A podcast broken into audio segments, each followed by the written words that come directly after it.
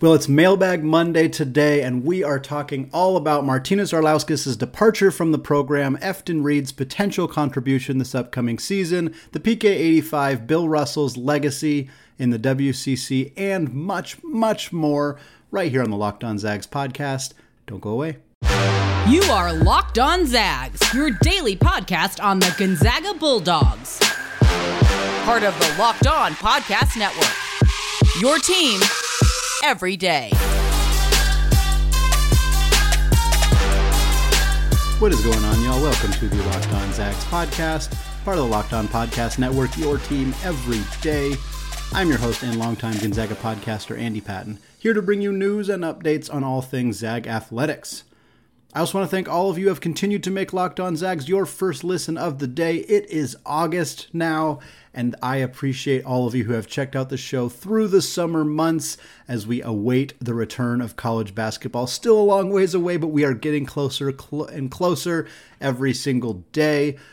I also want to remind you about the YouTube channel. If you have not checked the show out yet on YouTube, very simple. Go to youtube.com, search Locked On Zags. You'll find the channel. We're over 815 subscribers, trying to get to a thousand before the start of the college basketball season. So if you are a listener to the show and you have not done so yet, just go to YouTube, search Locked On Zags, find the channel, hit that big orange subscribe button very much appreciate it. There's also a reminder for those of you who are new to the show, who have not participated in Mailbag Monday before. We do this every week. We will continue to do this every week, even into the next few months, where the podcast is going to only be three times per week. Mailbag Monday lives on. I promise you that is one of the things I am most excited to about every single week. If you want to get involved, very simple. Just reach out to me on Twitter at ScoreZagsScore or at Locked On Zags whenever you are thinking of a question. I will write it up and get it into the show. You can also respond to a tweet that I post on Sunday morning soliciting questions. That is a very, very concrete way to make sure your question makes it into the show. And finally, you can email me at andypatton013 at gmail.com and I will answer your questions there as well. All right, we got a ton of questions today. We're going to get right into it. This first question comes from Ian Hake on Twitter, who says, Sad to see any Zag leave before their full eligibility is complete, especially a quality locker room guy like Arlauskas, but I have to wonder how this impacts recruiting now that his scholarship is essentially vacated. Curious what your thoughts are on this. Ian was not the only person who had this question. Gary via Gmail, Jacob Quarter 2 on Twitter, and Darren at HeavyDew44 on Twitter all asked similar variations of this question. I used Ian's because I appreciated the acknowledgement of Arlauskas having a role as a quality locker room guy. I wanted to talk about that a little bit. Uh, this is sad. For those of you who may have missed this news story, Martynas Arlauskas uh, posted on Instagram on, I believe, Friday of last week that he is leaving the program uh, there was a, a, quote from Theo Lawson of the Spokesman Review. I got, got, an opportunity to speak to Martynas, and it said that he is going to go play professionally overseas. He found an opportunity in Europe. Uh, my speculation as to the the timing on this, I know some people have had some questions about that as well. Uh, I know the summer gra- he likely took classes over the summer. Most Gonzaga basketball players take classes over the summer. It's borderline requirement uh, for many of them in order to be on campus and participating.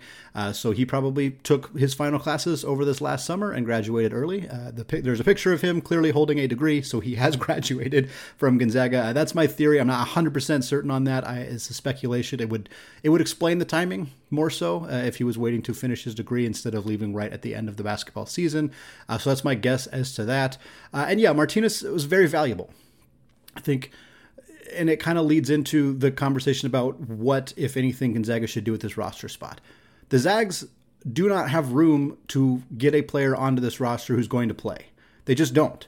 They they have nine guys right now that deserve playing time. I mean, they have more than nine guys that deserve playing time. They have nine guys who absolutely, no doubt, unquestionably, unless they are not healthy, are playing basketball this season for playing legitimate minutes for Gonzaga this year.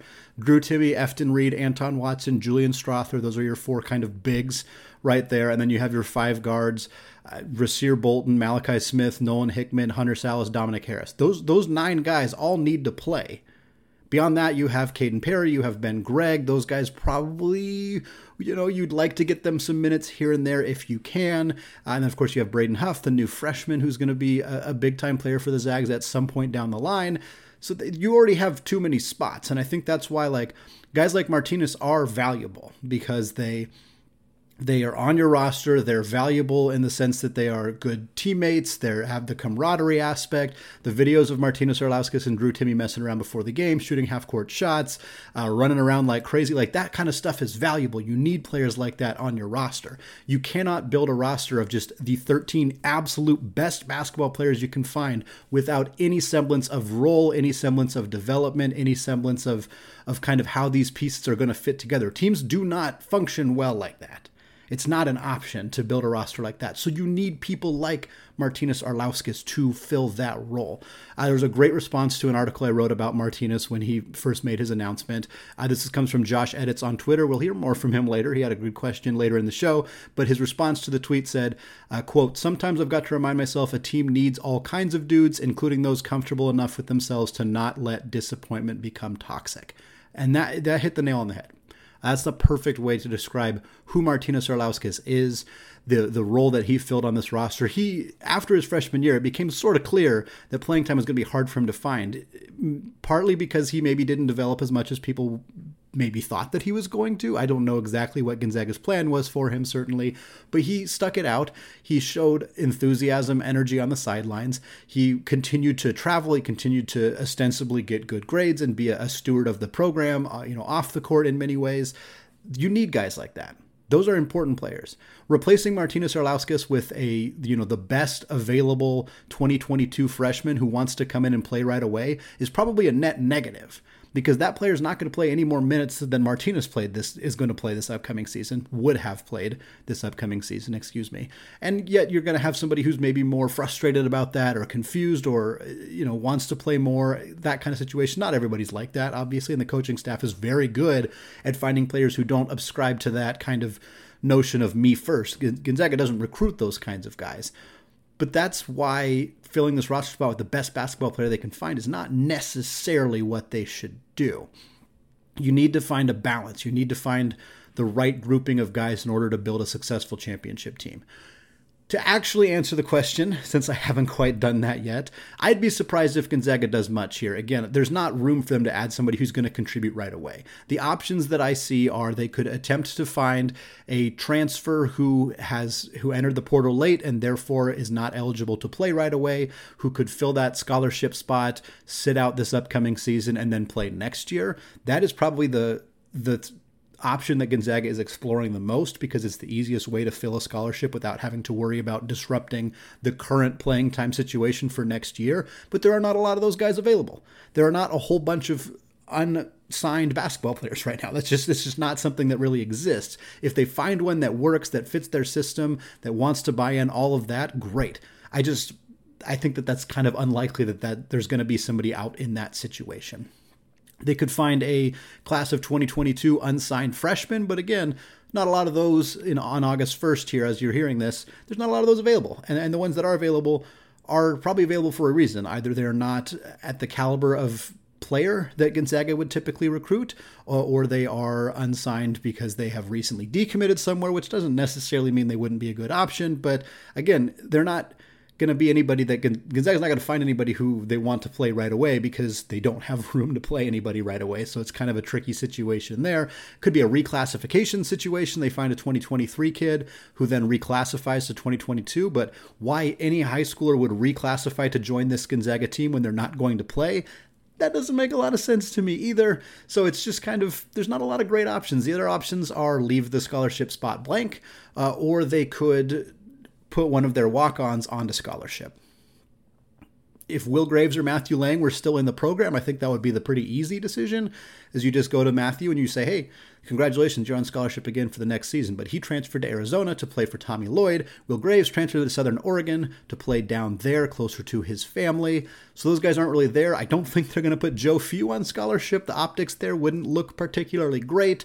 That leaves either Abe Eagle or Colby Brooks.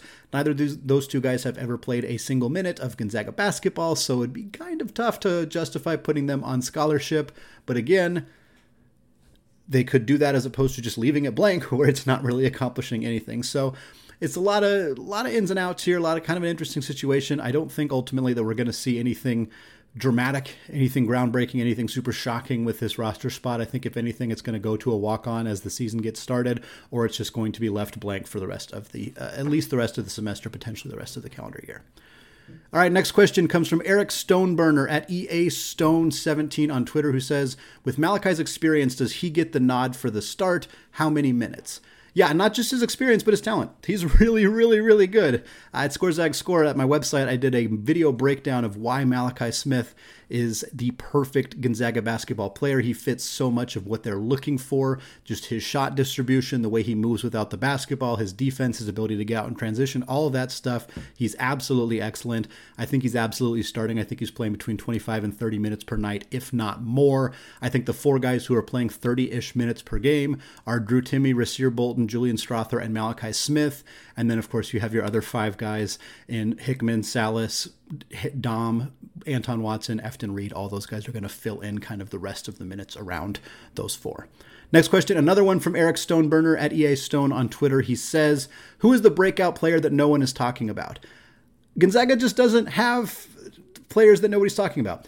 if we're being completely honest, the fan base is so passionate and so dedicated and so involved in the team. And we're talking about a roster that is you know, it's one team. There's there's no football program. Everybody's talking about Gonzaga basketball, the men's basketball program pri- primarily, and you have 13, 14 guys in the team, eight or nine of them who are going to play every year. So there's really nobody that nobody's talking about. People like to say Dom for this answer to the point where I think that, quite frankly, Dominic Harris is, is quite possibly the most discussed Gonzaga basketball player. Uh, he is not a player that nobody is talking about. There are articles written seemingly monthly that say Dominic Harris is the Gonzaga's breakout candidate. Like he's like no, the best player nobody's talking about. Like no, people are talking about him. That's not the case.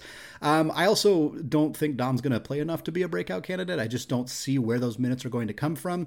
Uh, again, so I don't think there's anybody that nobody's talking about. So I'm going to pick who I think is going to be the breakout player for Gonzaga next year, which is Hunter Sallis. I think Hunter Sallis, if we see some improvements in his uh, just knocking down shots. I don't think his shot selection is an issue, but knowing when to go to the hole, knowing when to take the open three, and just knocking those down along with his defensive intensity as otherworldly athleticism, he's going to be a potential breakout star for this team.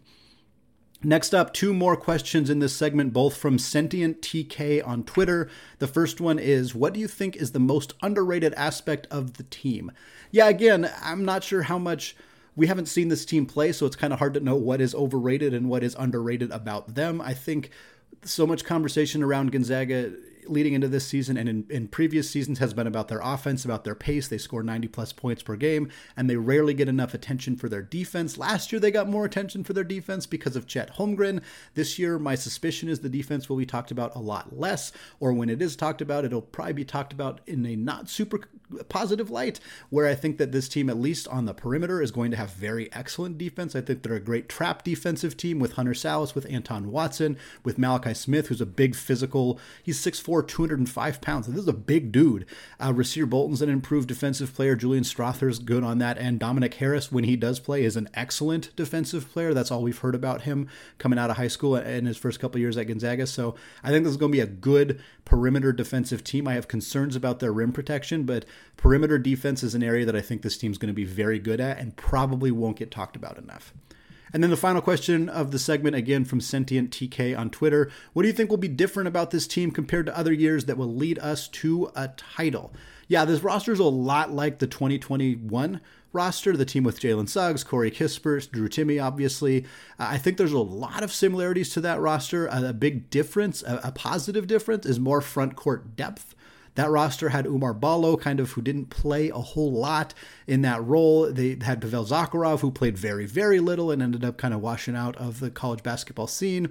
Uh, this team is going to have, obviously, Drew Timme and Anton Watson, who were both there previously, but they're also going to have Julian Strawther. They're also going to have Efton Reid, who I think is a big addition in terms of their front court depth on this roster. They have Kaden Perry and Ben Gregg, who are phenomenal options as well if they need them to play. So, I think there's more front court depth. There's, I mean, there's more guard depth too. There's a ton of really, really Dominic Harris, the potential fifth guard on this team. That is insane. Uh, and if it's not him, it means it's somebody else. It means it's one of Nolan Hickman or Hunter Sallis. Like that's crazy that there's that much depth on this roster. So the biggest thing that would need to change is Mark Few would need to be actually willing to tap into that depth, something that we haven't seen him do all of that much. If this team has more depth than previous years, but Mark Few plays eight, seven, eight guys, just like he's done in the past, it kind of makes that depth more irrelevant. So that's a big change that we're hopefully going to see is maybe some more playing time for for guys eight and nine on the roster, uh, even ten or eleven on the roster potentially, uh, and kind of keeping guys a little bit fresher as the season goes on. All right, we're going to come back in the second segment.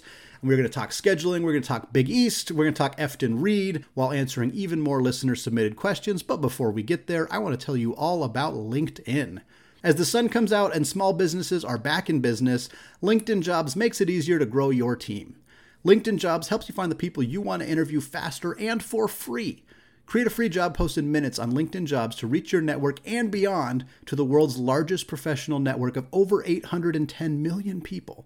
Then, add your job in the purple hashtag hiring frame to your LinkedIn profile to spread the word that you're hiring so your network can help you find the right people to hire. Simple tools like screening questions make it easy to focus on candidates with just the right skills and experience so you can quickly prioritize who you'd like to interview and hire.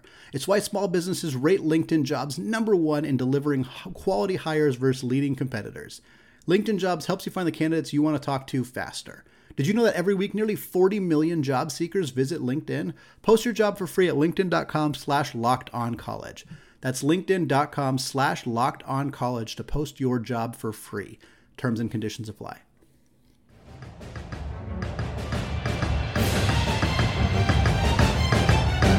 All right, segment two, still Andy Patton, still locked on Zags, still hammering through Mailbag Monday. Tons of great questions this week as we turn the month to August. This next question comes from Jacob Quarter 2 on Twitter, who says, with so much excitement with this team, we know what we would deem a successful season. What would you call an unsuccessful season?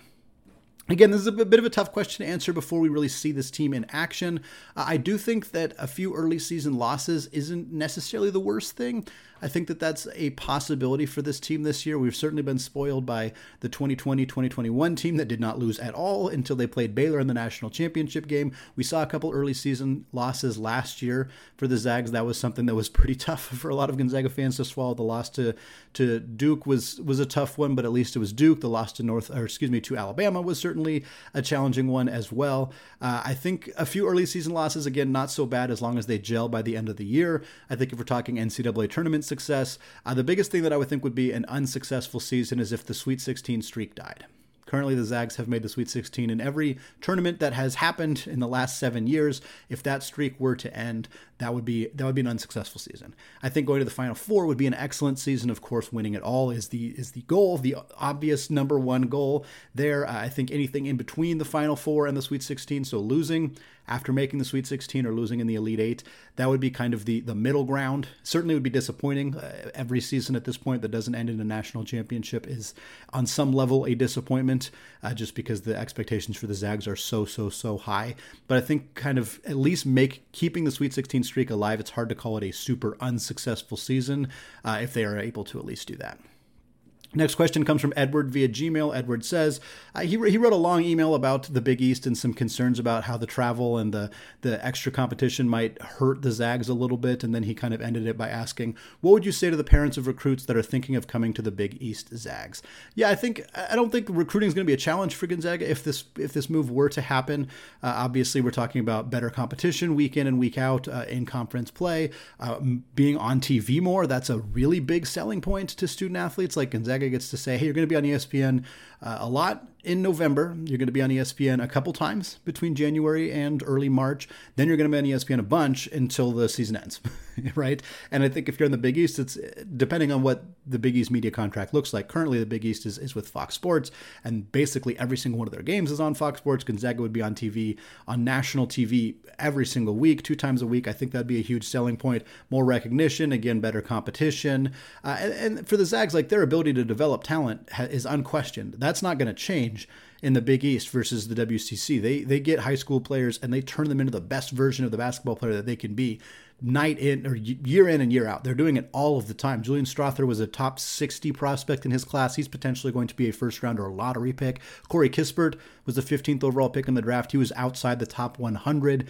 in his recruiting class. So is Domantas Sabonis. Like there are tons of good examples uh, of Gonzaga developing players really well. And I think high school players aren't going to be concerned as much about how far their flights are to the, the schools in the Eastern Conference. They're not going to be as, as concerned if Gonzaga is maybe not always ranked number one in the country. Certainly, that is a factor. And if Gonzaga going to the Big East does hamper their ability to always be ranked number one, that could be something that rolls in as, as a factor as well. But these kids want to go to schools where they're going to get on TV, be recognized, potentially win a championship, and go to the NBA and play successfully there. And Gonzaga, they can offer all of that in the WCC. They can still offer all of that in the Big East. So I don't think it makes a huge difference.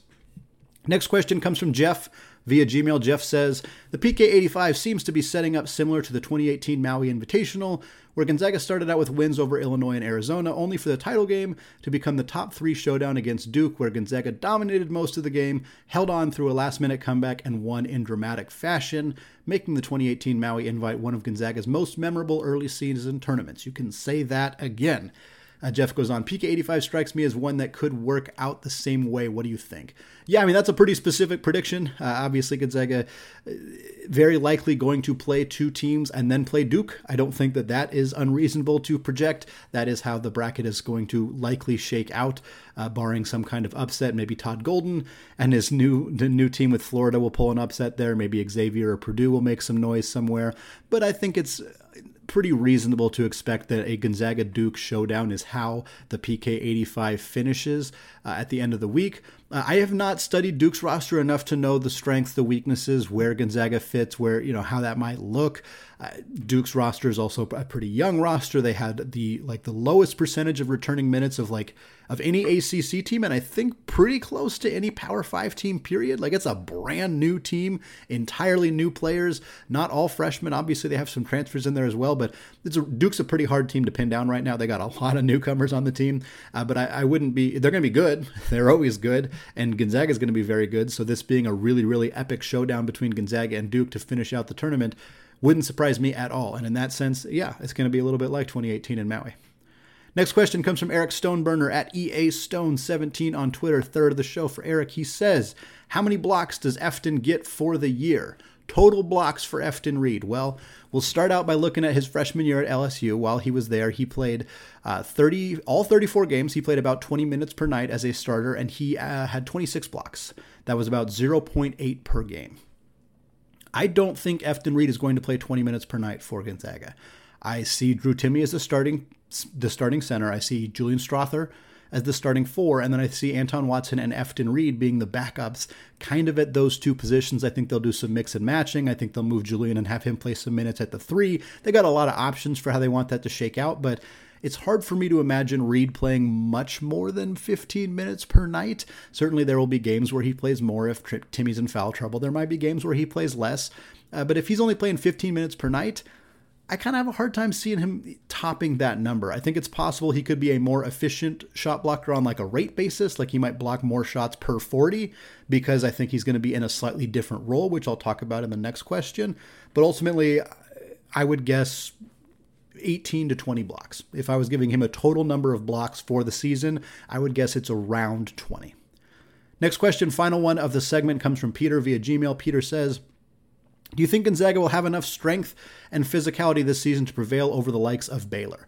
I keep hearing that Efton Reid is not a rim protector. Is that because he is not a great leaper and has only average wingspan to go along with his height? I also read that Drew Timme measured at six foot eight without shoes at the combine. He's never looked 6'10 to me when he's on the court. I am concerned about the team's interior defense. For starters, I would not care too much about wingspan when talking about shot blockers. Brandon Clarke is the second greatest shot blocker in Gonzaga history, one of the most efficient shot blockers in the NCAA over the last decade. He was 6'8 with a 6 foot 8. Doesn't always matter. It's just not always a legitimate factor. Clarke's a freak athlete and could jump out of a gym. That definitely helps.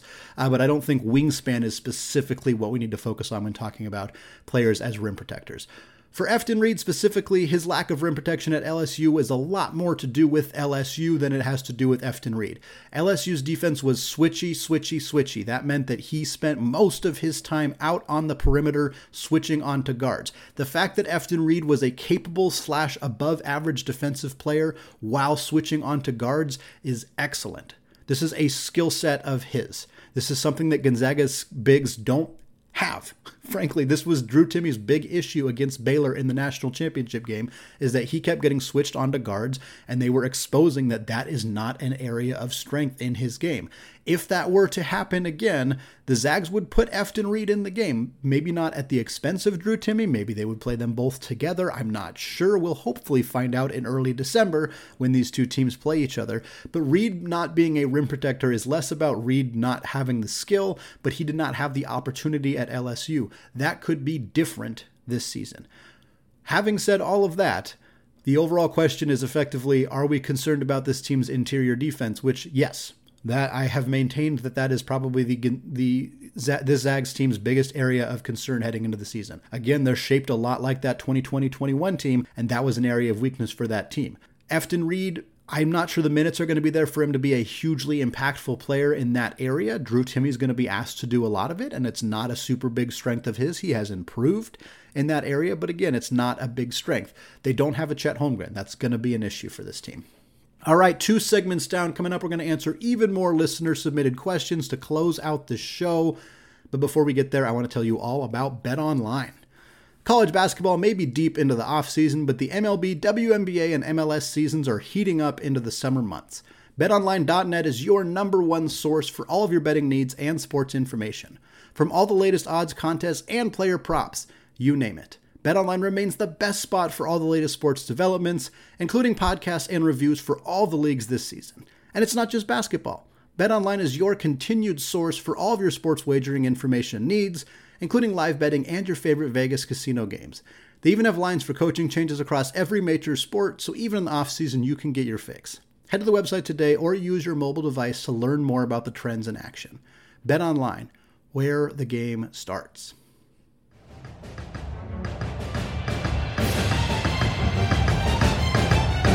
All right, segment three, still Andy Patton, still locked on Zags. Closing out the show with even more listener submitted questions. This first one comes from Jeff via Gmail. Jeff says, What is the legacy of Bill Russell for the West Coast Conference athletics in general and the WCC basketball specifically? Will other conferences adopt the Russell rule that the WCC has in place for trying to increase minority representation in coaching ranks WCC teams?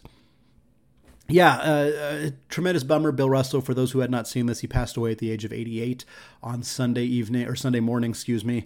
Um, Bill Russell was an absolute icon, a, a, tremendous force, not just for the WCC, not just for uh, West Coast basketball, not just for the University of San Francisco, not just for basketball. I mean, legitimately, he was a, a pioneer. He was a, a an icon. He he. I mean, he's not quite Jackie Robinson. It's very difficult to be Jackie Robinson. But when you talk about like social justice and you know that kind of movement, he was he was a true icon. He he's a, a trendsetter. He was somebody who stood up, who was an activist for his entire life uh, from you know from the early days when he was started out at, USF to when he became a professional athlete to of course when he won 11 championships with the Boston Celtics and throughout his time as a retired player just continuing to be a social rights activist uh, really a, a truly giant of a man uh, as a as a an American as a basketball player as a, just as, as, a person in general and he'll be he'll be sorely missed uh, his his impact on the WCC I, I don't know that uh, we could state it in an entire episode of this podcast. Never mind one question on a mailbag Monday. Uh, perhaps we will dive into it uh, in a future episode. But uh, I, I, do think that he helped put USF basketball on the map. He helped put uh, college basketball in a way on the map, and is forever forever indebted. The WCC is forever indebted to him and the impact that he had on the conference. With regards to the the the Russell Rule and the minority things, I, I hope that we see more conferences willing to to take a good hard look at their hiring practices for coaches, particularly for coaches of sports that have uh, predominantly minority athletes, like basketball is, is a very good example of that, and, and making sure that you are hiring the right people and that you are giving opportunities to people of color is vital. It's extraordinarily important. And I know people have laughed about some of these rules in the professional levels because they're not being taken all that seriously, but it is important. It is very important. And Russell's impact on the WCC is tremendous because of that, if nothing else. And I hope we see other conferences willing to really dig into their hiring practices and make sure that they're they're doing the right thing uh, to to make sure that the that the different races are, are represented correctly uh, in the coaching ranks. Next up is another question from Jacob Quarter 2. He says, Who is your all time WCC first and second team? Yeah, so I did this. I was kind of a mashup of players who were really good in college and players who were really good in the NBA. Uh, I did a first team and a second team. I also tried to divvy up the teams too much. It's not just 10 Zags. Uh, my number one for top team, top five, is Steve Nash, John Stockton, Adam Morrison, Hank Gathers, and of course Bill Russell. That would be a remarkably talented lineup right there, especially all in their prime, of course.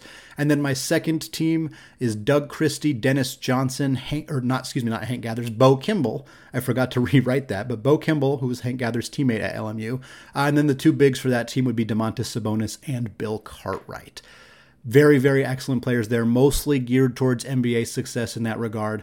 Uh, but certainly, you could make an argument that this this team would be pretty darn good when just talking about their college accomplishments as well.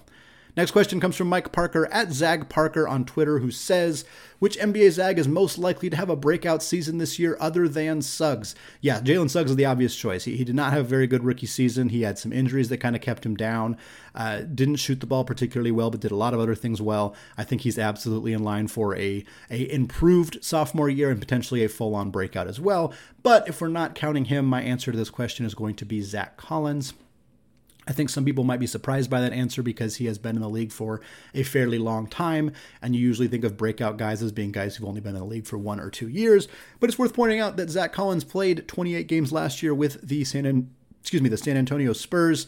Uh, he averaged eight points, five and a half boards, a career high 2.2 assists. He shot a career high 49% from the field. He shot 34% from deep.